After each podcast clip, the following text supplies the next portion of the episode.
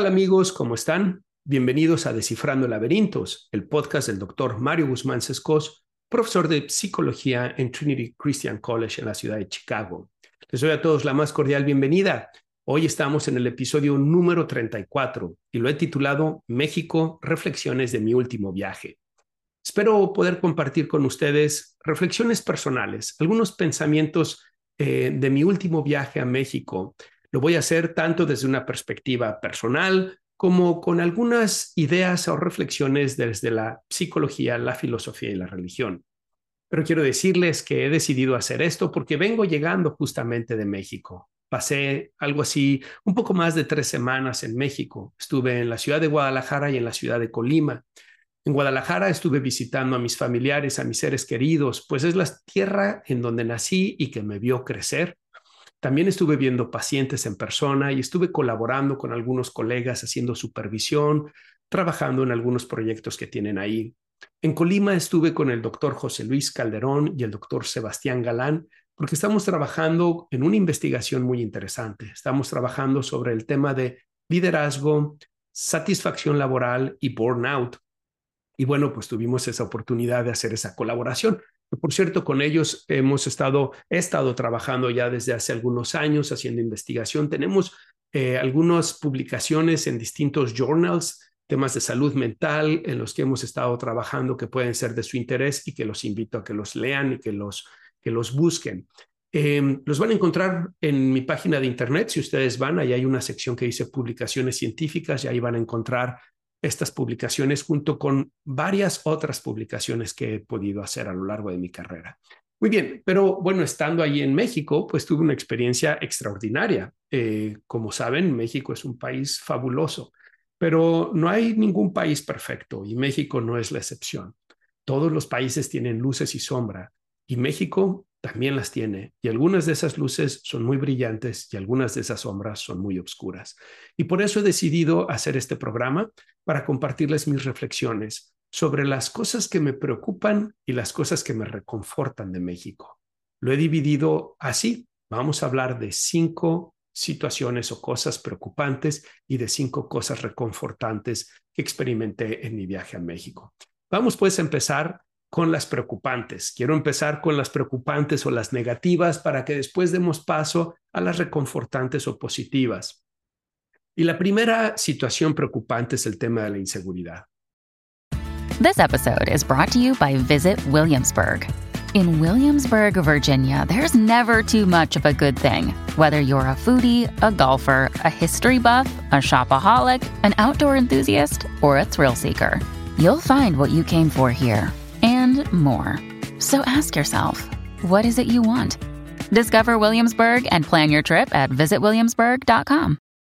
Como ustedes saben, México está pasando por una ola de violencia que empezó desde el sexenio del señor Felipe Calderón y que se ha incrementado en cada uno de estos sexenios. Hoy se calcula que hay alrededor de 300 mil personas asesinadas en el país y hay miles y miles de desaparecidos. Estando en México tuve la oportunidad de hablar con personas que han sido víctimas de la violencia, personas secuestradas, personas asaltadas, también personas que me hablan de lo atemorizados que se encuentran. Y yo mismo estando ahí en México me sentí inseguro en más de un momento o de una situación. Es difícil saber en qué momento alguna situación de violencia va a escalar. Eh, justo en mi regreso de la ciudad de Colima a Guadalajara, se dio una terrible noticia en la ciudad de Guadalajara. Las mamás de los desaparecidos recibieron una llamada diciéndoles que tenían información de sus hijos desaparecidos. Esta llamada era falsa y les pidieron que fueran a un municipio cercano de la ciudad de Guadalajara que se llama Tlajomulco porque ahí iban a recibir la información. Al llegar, en realidad eran los grupos de narcotráfico que habían instalado bombas y las explotaron cuando las personas llegaron. Vieron varios muertos y varios heridos. Este nivel de violencia sin sentido, este nivel de violencia desalmada, es desgarradora. Pero como lo decía, no es algo nuevo. Empezó con la eh, decisión del señor Calderón de iniciar la guerra contra el narco y a partir de ahí me parece que cada gobierno ha tenido una estrategia fallida. La situación de la violencia ha impactado a millones de familias. Dentro de esas familias incluso está la mía. Cuando nosotros vivíamos ahí, yo mismo experimenté la violencia, en varios asaltos, varios robos, desafortunadamente en una balacera que mató a la persona que estaba a un lado de mí y que tuve que ayudarle a morir mientras eh, los balazos seguían pasando por arriba de nuestra cabeza. Y aún más lamentable, la desaparición de mi propio primo, que hace 10 años mi primo Humberto desapareció y desde entonces no sabemos nada de él. Y que como ustedes podrán imaginar, ha dejado un dolor muy fuerte en la familia, especialmente en su mamá. De alguna forma, yo vine a Estados Unidos hace nueve años y medio y de alguna forma la situación ya estaba muy descompuesta en ese entonces, pero yo tenía esta esperanza de que las cosas iban a mejorar. Y después de todos estos años veo que la situación de inseguridad sigue y que son muchos los que la están experimentando. Esa es la situación número uno que me parece preocupante. Si me preguntan ustedes cuál es la respuesta, no lo sé. Es un problema muy complejo. Eh, como ustedes saben, están involucrados a nivel federal, a nivel estatal y a nivel municipal, y por lo tanto la solución tiene que pasar por esos tres niveles, además de incluir a toda la sociedad.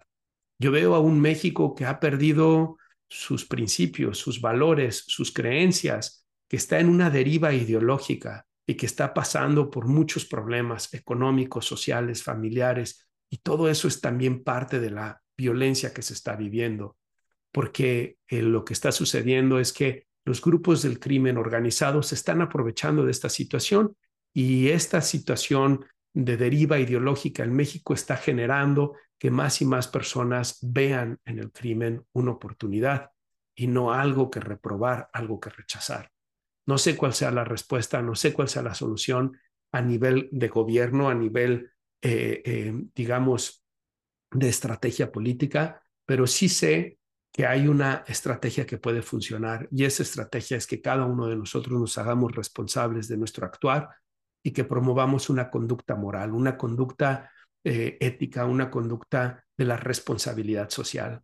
Ojalá eh, pronto podamos ver un México en donde hayan menos índices de violencia y donde hayan más índices de conducta ética, legal, moral. Y probablemente para que eso suceda, pues se necesita de la participación de toda la sociedad. Claro, es más fácil decirlo que hacerlo. Y desde la distancia, no quiero ser insensible. Como les dije, yo mismo, mi familia misma, ha experimentado la situación de la violencia, una situación muy preocupante. El número dos que me preocupó fue escuchar cómo se habla de la emigración en México. Estando en México, me tocó escuchar al presidente, al señor Andrés Manuel López Obrador, hablar de las divisas que los inmigrantes envían de Estados Unidos a México. Y lo hablaba como si fuera un logro de su sexenio, de su gobierno, cuando en realidad es un fracaso, no solo de su sexenio, un fracaso histórico que México tiene. Pero hoy esas divisas se han convertido en la fuente número uno de ingresos del país. Han superado al petróleo y creo que por eso el presidente habla de las divisas de esa manera. Pero pensémoslo bien, la emigración no es algo positivo.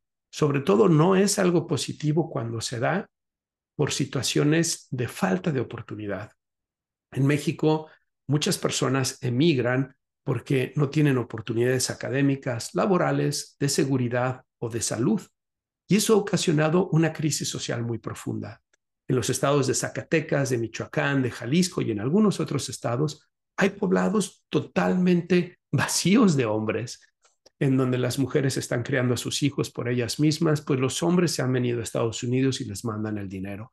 Y eso representa un riesgo a muchos niveles. Está el riesgo del narcotráfico que va y se aprovecha de esas situaciones, pero está el riesgo de los hijos que crecen sin una figura paterna y está el riesgo para las mujeres que tienen que hacerle frente a la familia solas, lo cual representa un problema muy importante pero además, el tema de la migración tiene otros retos que me parece que son muy importantes. Eh, migrar es un desafío, es un reto, es una de las situaciones más difíciles que una persona puede experimentar, pues necesita adaptarse a una nueva cultura, aprender un nuevo idioma, desarrollarse en un nuevo país y muchas veces hacerlo sin las referentes culturales o sin las redes de apoyo que tiene en su país de origen. Aún más, la migración representa una ruptura, una ruptura con su cultura, una ruptura con su lengua, una ruptura con su familia, una ruptura con su tradición, una ruptura con su identidad. Me preocupa que los políticos en México y en Estados Unidos hablan de la migración como moneda de cambio, como algo que pueden utilizar en sus estrategias políticas y que no están viendo lo que representa a nivel social, a nivel familiar y a nivel individual. Para mí, cuando voy a México y escucho que las divisas son la fuente de ingreso número uno y que el presidente lo presenta como un logro, me siento avergonzado y lo digo como migrante. Yo tuve que emigrar em, por una situación de salud. Eh, mi esposa y yo vinimos aquí por una segunda opinión médica y estando aquí em, se complicaron las cosas. Pensamos que regresaríamos a México y nueve años y medio después aquí estamos. Ustedes saben el dicho, uno propone y Dios dispone. Eso fue nuestra situación. Gracias a este país, Estados Unidos, mi hijo vive y aquí he encontrado las oportunidades para desarrollarme. Pero a pesar de eso, a pesar de que me siento afortunado, no creo que la migración sea algo positivo. Y creo que necesitamos dejar de idealizarla. Sí, es verdad que la migración es un derecho. Sí, es verdad que es un derecho el ir a otra parte y que se le dé a uno un trato digno. Pero también es un derecho el poder desarrollarse plenamente en las comunidades donde uno nació y donde uno creció. Que puedan haber oportunidades de trabajo, seguridad, oportunidades educativas y también oportunidades de salud. Me preocupa, pues, que en México se haga una apología de la migración, que se promueva la migración y que no se esté atendiendo las causas reales de la migración, que son la falta de todas estas oportunidades y las consecuencias como les decía, a nivel social, familiar e individual, están causando. Ojalá un día la migración sea una cuestión no por necesidad, sino por decisión propia. Que la gente pueda decir, aquí en México tengo las mismas oportunidades que en cualquier otra parte y decido migrar, pero no que la gente migre porque no tiene las oportunidades de las que estábamos hablando. La situación número tres que me preocupa es la cuestión eh, política del país. Hace un momento les decía que veo que México está en la deriva ideológica, que veo que México ha perdido sus principios, que ha perdido sus valores, que ha perdido su, su identidad social, ¿no? Y que esto ha traído consecuencias importantes. Y creo que eso se está reflejando en, el, en lo que vemos a nivel político en el país. Si ustedes se fijan, ha habido em, una, una pérdida de los contornos, una pérdida de los límites, de dónde empiezan y dónde terminan los partidos políticos, las figuras políticas. Y hoy la filosofía política de cada partido, las ideologías políticas de cada partido no importan. Y ahora lo único que importa es que ganen lugares, que ganen eh, posiciones de poder. Me parece sorprendente que los partidos que surgieron como oposición y que eran acérrimos enemigos y que pelearon durante tantas décadas, ahora estén unidos. Me refiero al PRI, al PAN y al PRD. Y se unen borrando cualquier distinción ideológica, a tal punto de que ahora tienen una candidata que representa una contradicción a los principios ideológicos, por lo menos del PAN. Claro, entiendo eh, que hay una estrategia política porque están amenazados, porque se sienten que el partido oficial, el partido de Morena, es tan poderoso que solos no le pueden ganar. Y entonces por eso han buscado hacer estas alianzas. Pero en esas alianzas están traicionando y rompiendo sus propias convicciones políticas, filosóficas, ideológicas, la propia historia y la tradición de cada uno de esos partidos. Pero aún más lo que me preocupa es ver la creciente aprobación a estas figuras políticas que abrazan al socialismo. Tanto en el partido del poder como en la oposición están promoviendo figuras políticas que tienen una base socialista. La señora Xochitl Gálvez, que ha surgido como la salvadora de la oposición, pues ella misma se ha declarado trotskista, ella misma ha dicho que ha sido entrenada en las bases trotskistas. Y mi preocupación tiene que ver no solamente que es una contradicción ideológica, filosófica y política con, con el Partido Acción Nacional o con esta mezcla que han hecho, sino que en donde se ha implementado las ideas socialistas ha terminado las cosas mal. Y vemos que tanto en el partido del poder, Morena, como en la oposición, ahora están promoviendo estas figuras que han eh, de alguna manera hecho público sus ideas, sus ideales socialistas. De Morena lo entiendo, es un, es un partido de izquierda, del PRD lo entendería, pues también es un partido de izquierda, pero del PAN, incluso del PRI, no logro entenderlo. Me parece eh, que es algo preocupante, como los estaba diciendo, y preocupante porque no creo que sea la respuesta. Eh, algunas personas con las que he platicado de esto me llamó mucho la atención que no les representa una inquietud.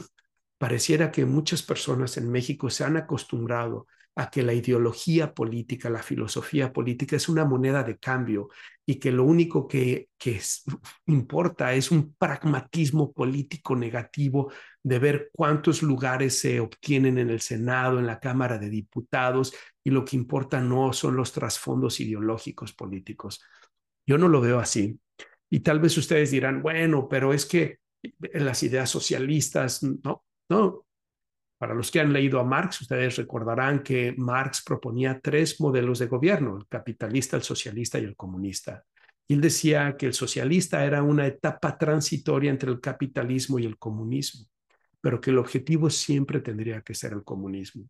¿Quiere decir que México se va a hacer comunista? No, no lo creo. Y creo que hoy muchos países encuentran dificultades para decir abiertamente que son comunistas, porque hay una memoria histórica de lo que pasó en Rusia o lo que pasó en China. Pero creo que la gente no encuentra la misma dificultad para decir que son socialistas o que quieren implementar ideas socialistas. Y me parece preocupante, me parece preocupante porque no creo en un Estado todopoderoso, no creo en un Estado que tenga injerencia en todos los ámbitos de la vida social. Por el contrario, si ustedes me preguntan, mi ideal político es más libertario, es un, ideal político en donde el gobierno tiene poco poder. El gobierno es solamente responsable de la seguridad y de la estabilidad del país. Pero lo demás lo deja la construcción social, lo deja al mercado, lo deja a que la sociedad misma vaya elaborando. Pero cuando tenemos estos gobiernos que son todos poderosos y tienen injerencia en la educación, en la salud, en las estructuras sociales, en todos los elementos, me parece peligroso. Lo hemos visto en otras partes. Hay una, eh, fragilidad, una tentación al abuso del poder y estos movimientos terminan generando censura, terminan generando imposición ideológica, terminan promoviendo un pensamiento único. Tal vez ustedes dicen, Mario, estás catastrofizando, México nunca va a ser Venezuela, nunca va a ser Cuba, de acuerdo, nunca lo va a ser, eh, pero soy alguien que leyó mucho a George Orwell y no necesita un país llegar a ser como Venezuela o como Cuba para que el país no vaya por buen rumbo. Y si ustedes me lo preguntan, yo pienso que el país no va por buen rumbo. La situación de inseguridad es una señal de eso, la situación de desigualdad económica es otra situación de eso. Pero dentro de esta preocupación por el ámbito político hay otro elemento que me parece llamativo y preocupante, y es que veo que cada vez hay más y más personas que encuentran afinidad con el feminismo. Y quiero explicarles por qué me parece preocupante. El feminismo original, el feminismo de los 50 y de los 60, me parece no solamente que era necesario, sino que me parece que vino a contribuir la sociedad occidental y la sociedad del mundo en general. Ese primer feminismo que luchaba por los derechos de las mujeres para que tuvieran los mismos derechos e igualdad que el hombre, tanto al ámbito político como al ámbito laboral, me parece loable y es algo que siempre voy a apoyar. Pero el feminismo contemporáneo, este feminismo que ha surgido además en Latinoamérica, eh, promoviendo un embrismo, una vandalización de los espacios públicos, una narrativa antihombre, una promoción de la vulgaridad, una em, idea de mm, desfeminizar a las mujeres, me parece lamentable. Y tal vez ustedes van a decir, Mario, ¿por qué estás hablando de eso? ¿Cómo dices eso? ¿Eres antimujer? Al contrario, soy pro mujer, pero tengo una visión del hombre y de la mujer que no comulga con esta nueva versión del feminismo que se está promoviendo. No puedo creer en la lucha de sexos, no puedo creer en este en esta narrativa de que los hombres somos malos y de que los hombres somos opresores. Tampoco puedo creer en esta narrativa que busca quitarle la masculinidad a los hombres y creer que eso va a dar buenos resultados. Estamos viendo, estas ideologías políticas han estado presentes en los últimos 20, 30 años en nuestras sociedades y los resultados no lucen muy bien. Un incremento en los divorcios, incremento en los trastornos mentales, incremento en los suicidios, incremento en los abusos de sustancias, incremento en la soledad. Hoy hay menos personas en relaciones románticas que nunca antes en la historia de la humanidad. Y me parece que este mensaje de empoderamiento femenino no es apropiado, me parece erróneo. Ni empoderamiento femenino ni empoderamiento masculino. Me parece que dignificación femenina y dignificación masculina es lo que deberíamos estar buscando. Que cada una de las mujeres y cada uno de los hombres se sienta digno por ser mujer, por ser hombre, y que desde esa dignidad pueda participar en la sociedad con igualdad de derechos. Pero ustedes van a decir, oye Mario, pero al tú estarte oponiendo a este feminismo contemporáneo, te estás oponiendo a las mujeres, a sus derechos. No, ya les dije que no. Y además no soy el único. Fíjense ustedes, Cristina Hobbs Summers, que es una, eh, una feminista de gran carrera, ha escrito este libro que se llama Who Stole Feminism. Y justamente ella habla de cómo ese primer feminismo ha sido secuestrado por ideólogos políticos que están eh, en búsqueda del poder y que están traicionando a la mujer. Así se llama su libro, Who Stole Feminism, y cómo las mujeres han traicionado a las mujeres. Me parece que es una lectura muy importante de una feminista criticando el feminismo contemporáneo. O les recomiendo a Camille Paglia. Camille Paglia es otra feminista de gran recorrido que tiene un libro que se llama Free Women, Free Men, Sex, Gender, Feminism. Y ella también habla de esto, habla de cómo el feminismo contemporáneo tiene el objetivo de des, mm, em, ¿cuál sería la palabra? Desmasculinización del hombre, quitarle la masculinidad al hombre, pero también la desfeminización de la mujer, quitarle a la mujer lo que le hace ser mujer y convertir esta sociedad de andróginos que hoy vemos por todas partes confundidos, no reproduciéndose, teniendo miedo al sexo opuesto y entrando en una situación de violencia con el sexo opuesto y con las personas que piensan distintos a ellos. Lo hemos visto con el cancel culture, ¿no? Esta cultura de la cancelación en donde resembla, donde nos recuerda a la Inquisición, y esa es una de las críticas que le hago a estos movimientos, tanto a los movimientos socialistas de izquierda como a los movimientos feministas contemporáneos. Se han convertido en pseudo religiones, con dogmas, con sacerdotes que dicen qué está bien, qué está mal, y que desde ese púlpito de su pseudo religión ellos aplican inquisiciones, cancelando profesores, cancelando personas, atacando a todo aquel que diga una herejía en contra de ellos. No puedo aceptarlo y me parece preocupante que en México haya un creciente interés y afinidad por estos movimientos, incluso con personas que han sido las víctimas de estos movimientos. Me refiero a personas conservadoras, tradicionalistas, católicas, ahora apoyando estos movimientos cuando históricamente tanto los movimientos socialistas como este feminismo contemporáneo se han mostrado como los enemigos de los conservadores tradicionales, eh, eh, católicos, etcétera, ¿no? Por lo tanto, pues eso también me pareció preocupante. Y bueno, para cerrar con ese tema, decirles, me parece que necesitamos vivir en una sociedad plural, en una sociedad donde haya respeto a la diversidad de pensamiento, que es la diversidad más importante en donde haya una libertad de pensamiento y una libertad de expresión. Y si hay un movimiento ideológico que va en contra de eso, yo no lo voy a apoyar. Lo mismo si hay un movimiento ideológico que va en contra de que el hombre sea hombre y la mujer sea mujer, tampoco lo voy a apoyar. Por eso es que me cuesta tanto trabajo las propuestas de género contemporánea también porque me parece que están tratando de diluir las diferencias entre hombre y mujer, generar una sociedad andrógina y no darse cuenta de que en realidad es en la complementariedad del hombre y de la mujer donde se puede alcanzar, eh, eh, digamos, la individuación que hablaba Carl Gustav Jung, ese estado óptimo del ser humano. El punto número cuatro de preocupación que tuve eh, después de mi viaje a México dentro de estas reflexiones que les estoy haciendo es el incremento de casos de divorcio y de infidelidad. This episode is brought to you by La Quinta by Wyndham. Your work can take you all over the place, like Texas. You've never been, but it's going to be great because you're staying at La Quinta by Wyndham. Their free bright side breakfast will give you energy for the day ahead. And after, you can unwind using their free high speed Wi Fi. Tonight, La Quinta. Tomorrow, you shine. Book your stay today at lq.com. Año con año, cuando voy con México, escucho de más y más personas que se divorcian, de más y más personas que se ven involucradas en situaciones de infidelidad. Es un fenómeno mundial, está pasando en todas partes, pero me sorprende el alto número con el que está sucediendo en México. Eh, el divorcio y la infidelidad son dos de las experiencias traumáticas más difíciles de superar para los seres humanos.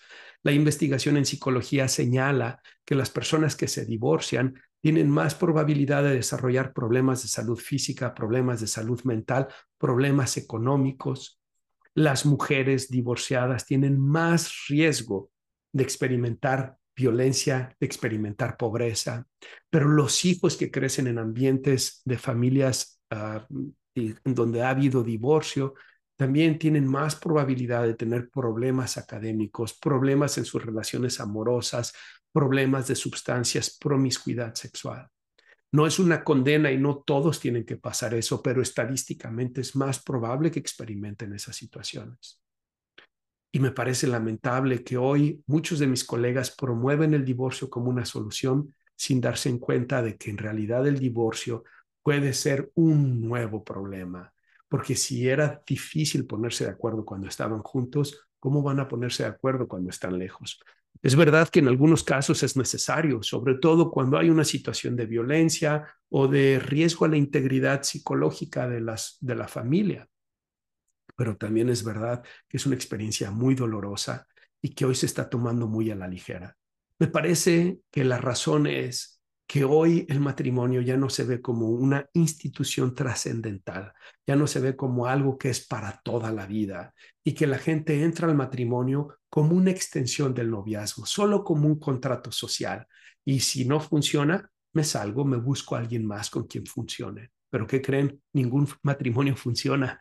Todos tenemos que hacer que funcione el matrimonio en todas las relaciones matrimoniales hay conflictos, hay diferencias, hay problemas, hay altas y bajas. Lo que no hay en todos los matrimonios es la disposición para enfrentar esos problemas, para enfrentar esos retos y buscar soluciones. ¿Y qué hay de la infidelidad? Pues me sorprende. Cada que voy a México me sorprende de escuchar más y más personas envueltas en infidelidad, hombres y mujeres. Y me parece que esto responde a una cultura en donde se ha promovido la promiscuidad sexual, en donde se nos ha mandado un mensaje de que el sexo es solamente para la diversión y que no tiene consecuencias. Pero no es verdad. El sexo no es solo para la diversión. El sexo es también para la procreación y es también para la unidad de la pareja. Y si no se vive responsablemente, tiene consecuencias. Tiene consecuencias físicas. El 50% de la población en México tiene enfermedades de transmisión sexual pero tiene también consecuencias psicológicas. La investigación señala que aquellos que practican la promiscuidad sexual tienen una tendencia más alta a la depresión y a la ansiedad. Cuando los veo en la consulta, la forma en como yo lo entiendo es una depresión y una ansiedad existencial, un deseo de sentir que son valiosos, valorados y que son queridos, que es una necesidad humana. Pero al caer en la promiscuidad sexual se dan cuenta de que no son queridos, sino que son utilizados por su cuerpo. Me parece que ha sido un engaño lo que hemos estado escuchando en los medios que han estado mandando este mensaje de que tú puedes vivir el sexo solamente por diversión y que no tiene consecuencias. Y que hoy lo que estamos viendo de la infidelidad en los matrimonios, en muchas partes y en México en particular, es resultado de eso. No veo que eso vaya a terminar bien. No ha sido la experiencia que yo he tenido con mis pacientes y me preocupa que en México haya un creciente número de divorcios e infidelidades. Y el último de las situaciones que me preocupa, el número cinco, es lo que algunos colegas míos han llamado adolescencia. Escucharon bien, adolescencia. Estos son adultos que se comportan como adolescentes. Y fíjense que esta vez, como en otras ocasiones, tuve la oportunidad de platicar con personas de distintas edades, de distintas generaciones. Y me llamó mucho la atención ver a hombres y mujeres en sus 40 y en sus 50 comportándose como adolescentes, hablando de sus aventuras, de sus hazañas en el antro, conquistando niñas de 20, 22 años cuando ellos tienen 45, 50 años. Hombres y mujeres que les está costando trabajo entender que ahora son la generación de adultos, la generación responsable del rumbo que está tomando la sociedad. Hombres y mujeres que les cuesta trabajo asumir su papel de papá, de mamá, de guías. Claro, no son todos, pero es algo que me preocupa porque lo veo creciente. Lo veo desde la forma en cómo visten como adolescentes, la música que escuchan, las actividades que tienen, pero lo que más me preocupa es la actitud ante la vida que han asumido. La actitud de forever young, ¿no? De por siempre joven, nunca voy a envejecer y por lo tanto no tengo que hacerme responsable. Gente diciéndome que van al antro y se encuentran a sus hijos en el antro. Gente diciéndome pues que ellos no sienten que haya ningún problema en ser los sugar daddies o los sugar mommies, ¿verdad? Y esta situación me parece preocupante porque si los adultos no asumimos el rol que nos toca en esta etapa de la vida, ¿cómo esperamos que nuestros hijos vayan a estar bien?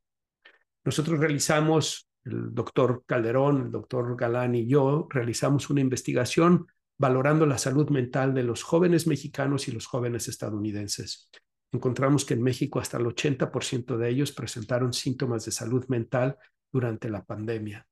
Y me parece que no fue solamente la pandemia, me parece que tiene que ver con lo que les estoy diciendo también.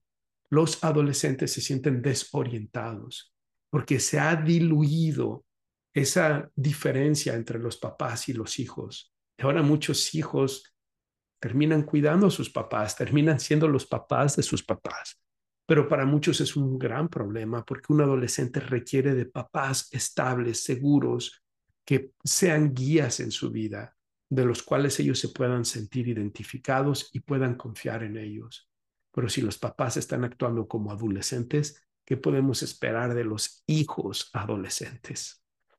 Bien, esas son las cinco cosas que me preocupan de México, la inseguridad, la forma en cómo se está abordando el tema de la inmigración como una apología de la migración, el ambiente político de México, el divorcio y la infidelidad creciente y número cinco, la adolescencia. Hay otras cosas, pero no quiero hacer muy largo este programa y así que me voy a limitar a eso. ¿Cuáles fueron las experiencias reconfortantes? Look, Bumble knows you're exhausted by dating. All the must not take yourself too seriously and 6-1 since that matters. And what do I even say other than hey? well, that's why they're introducing an all new Bumble with exciting features to make compatibility easier, starting the chat better, and dating safer. They've changed, so you don't have to. Download the new Bumble now. Bueno, pues vamos a hablar de eso, porque como les dije, México, como cualquier otro país, tiene luces y sombras. Pero estoy convencido que las luces de México brillan y brillan muy fuerte. Y creo que la luz más importante, la situación más reconfortante, tiene que ver con la gente de México. Ustedes saben, los que han ido de vacaciones a México o incluso los que viven en México, los que son mexicanos viviendo en México, podrán darse cuenta. No importa si uno va a los tacos de la esquina o si uno va a un restaurante muy fino, muy caro, a donde uno vaya lo tratan muy bien lo tratan como si fuera un rey. Ya sé, es un restaurante y uno está pagando por eso, pero esa atención no existe en Estados Unidos, no existe en Europa, existe en México. Pero no es solamente la gente en los restaurantes. A donde uno vaya, la gente tiene una amabilidad, tiene una actitud de hospitalidad. Cada que voy a México y voy a visitar a alguien a su casa y me dicen, pásate Mario, estás en tu casa, Fíjense qué bonita expresión tenemos los mexicanos, ¿no? Es una forma de hacerte sentir acogido, una forma de hacerte sentir que eres parte de mi familia.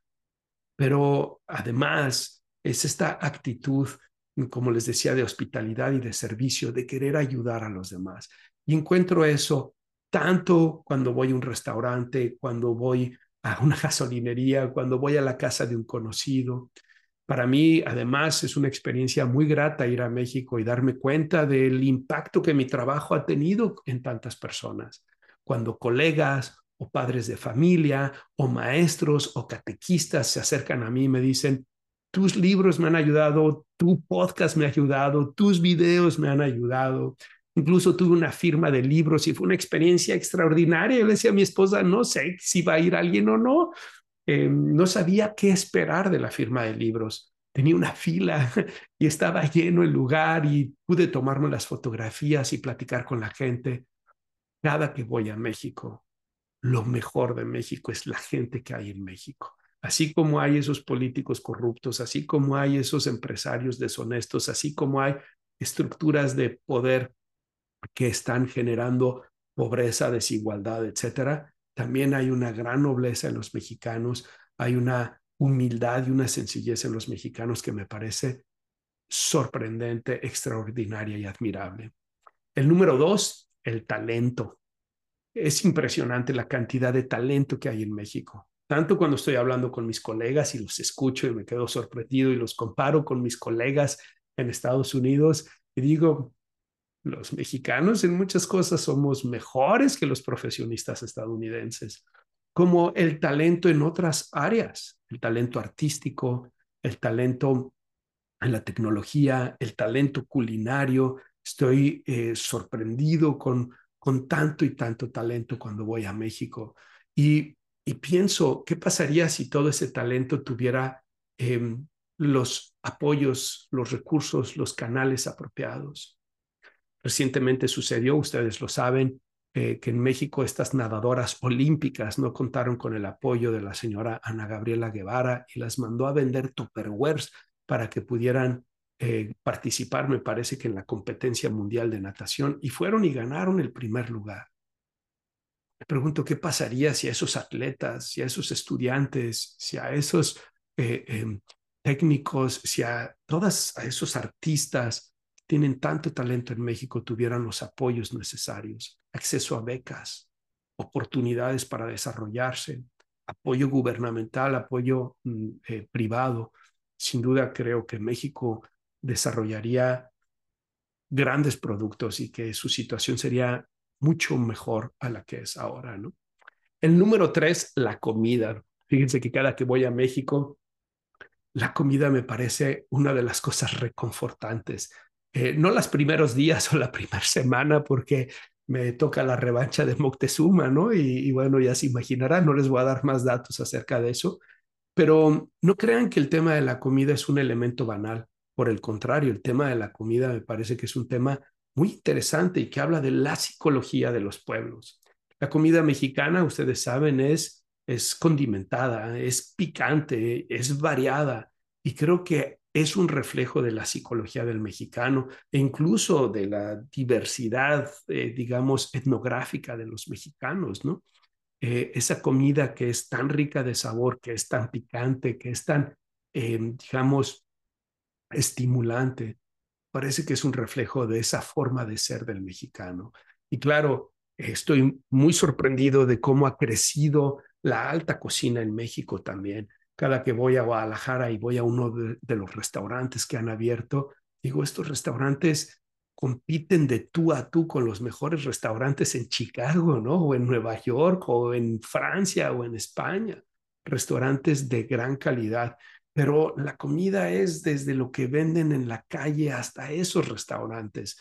Poder comer la torta ahogada con mi familia, poder ir a un buen restaurante con mis amigos, poder conocer las exquisiteces que tienen en Colima. Es extraordinaria la comida que tienen en Colima. Fue un verdadero manjar y es una estimulación a los sentidos, una estimulación al alma. Entonces, esa fue una de las experiencias reconfortantes. El número cuatro, ver los proyectos de inversión. Me reconfortó ver que en México hay proyectos de inversión importantes. Estuve hablando con una persona y me explicó el proyecto que la empresa Molex está poniendo en la zona de Jalisco, ahí por la zona de Tapalpa. Es una cosa impresionante lo que están poniendo. Ver el proyecto de inversión del aeropuerto de la ciudad de Guadalajara fue también algo muy reconfortante. Ver cómo han crecido distintas áreas de la ciudad, con edificios extraordinarios, con zonas comerciales extraordinarias, fue también muy reconfortante y me hizo pensar eh, que a pesar de esa deriva ideológica, a pesar de esa crisis política, a pesar de esa eh, aceptación que se está teniendo en México del socialismo, etcétera, pues hay inversión y hay proyectos que son ambiciosos. Y si empresas tan grandes como Molex han pensado en México y más específicamente en Jalisco, como la región en donde van a ser eh, su centro eh, mundial, ¿no? su, su, su epicentro eh, de, de, esta empresa, eso me da mucha tranquilidad y me reconforta porque todo eso va a ser generación de riqueza, generación de empleos, generación de oportunidades para más personas. Pero la cinco y la última, y es la familia y los amigos. Lo que más me reconforta cuando voy a México es poder eh, ver a mi familia, poder ver a mis amigos y me hace pensar en dos cosas, el valor de la familia y el valor de la amistad. Vivimos en una época en donde el valor de la familia se ha diluido, se le ha restado importancia, pero es en la familia en donde uno aprende a ser individuo, es en la familia donde uno aprende quién es esa persona, quién es él mismo. Es a través de la interacción del hijo con la madre, del hijo con el padre, de los hermanos, en donde uno desarrolla su identidad. Es ahí donde se da esta negociación, esta interacción que me ayuda a entender quién soy yo y quiénes son los demás. Perder la importancia de la familia en la sociedad es perder la importancia del individuo también. Y para mí, que he estado pues, nueve años y medio lejos de la familia, poder ir y reconectar con la familia, ver a mis padres que están envejeciendo, ver a mis hermanas y a sus familias y convivir con ellos, es una oportunidad de reconectar con mis raíces. Pero estoy mencionando esto porque México siempre había sido un país muy orientado hacia la familia, pero con estos altos niveles de divorcio e infidelidad que les estaba diciendo, se está perdiendo esa orientación y me parece que es muy importante recuperarla, tanto a nivel social como a nivel psicológico o del individuo. Sin la familia, si la familia se sigue deteriorando, se sigue eh, em, em, perdiendo su importancia, su fortaleza en la sociedad, los individuos lo van a padecer y por ende las sociedades lo van a padecer también. ¿Y qué hay de los amigos? Pues bueno, ¿qué les puedo decir? El mismo Jesús le dijo a sus apóstoles, los he llamado amigos, no siervos, ¿no? ¿Qué quiere decir eso? Que si el mismo Dios tiene necesidad de amigos, ¿qué puede ser de un simple ser humano como yo? Todos tenemos la necesidad de los amigos, pero los amigos representan también una oportunidad psicológica. Es a través de la relación con los amigos donde se van probando los límites, donde se va probando se va desarrollando el sentido del humor. En México le llaman carrilla, ¿no? En donde se va interactuando de una forma distinta, pero también los amigos representan esa oportunidad de eh, poder compartir, poder coexistir con otras personas. Son parte de ese constructo de la identidad, son parte de esa interacción con el otro que me permite entenderme a mí mismo mientras entiendo a los demás. Soy afortunado, tengo buenos amigos en Estados Unidos, pero en México tengo amigos desde la infancia e ir y verlos siempre es muy reconfortante porque me permite nuevamente reconectar con mi pasado, con mi presente y con mi futuro a través de la relación de la amistad. Bien, pues, ¿cuáles son entonces los cinco elementos reconfortantes de mi último viaje a México? La gente, el talento, la comida, los proyectos de inversión y la familia y los amigos. Bien, vámonos pues ahora a la última parte del programa y esta es la recomendación que les quiero hacer. Hoy no es ni una película, ni un libro, ni una ni, ni un artículo. Hoy es un documental que lo van a encontrar en YouTube y que les voy a dejar el link para que puedan visitarlo, puedan verlo. Y este documental se llama México, desaparecidos por el narcotráfico.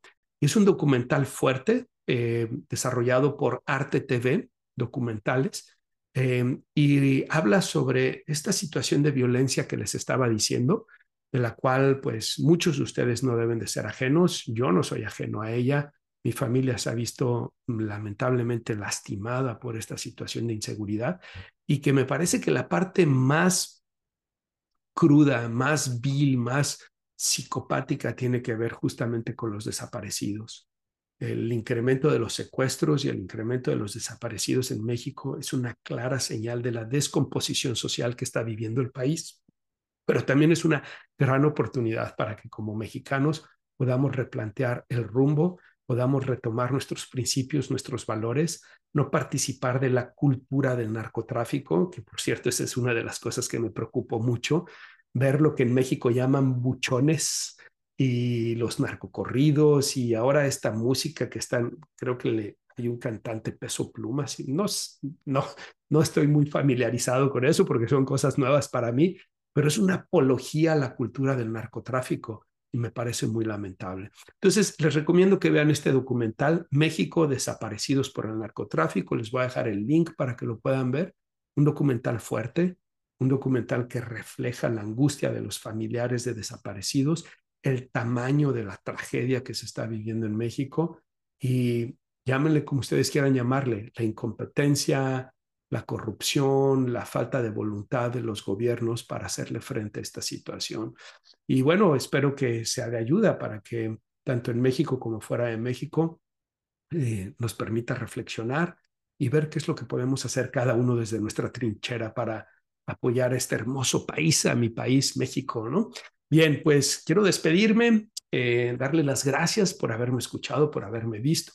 La idea de este programa fue compartirles estas reflexiones como un mexicano viviendo en el extranjero, un mexicano migrante que va una vez al año a México y que he visto cómo cambia México en estos nueve años y medio y cómo estas luces y sombras están ahí en la sociedad, en, mi bello México, y que desde aquí le mando un abrazo a todos los mexicanos y que espero que mi país pueda despertar y pueda ser la gran nación que está llamada a ser. En un abrazo a todos y nos vemos la próxima aquí en Descifrando Laberintos. Música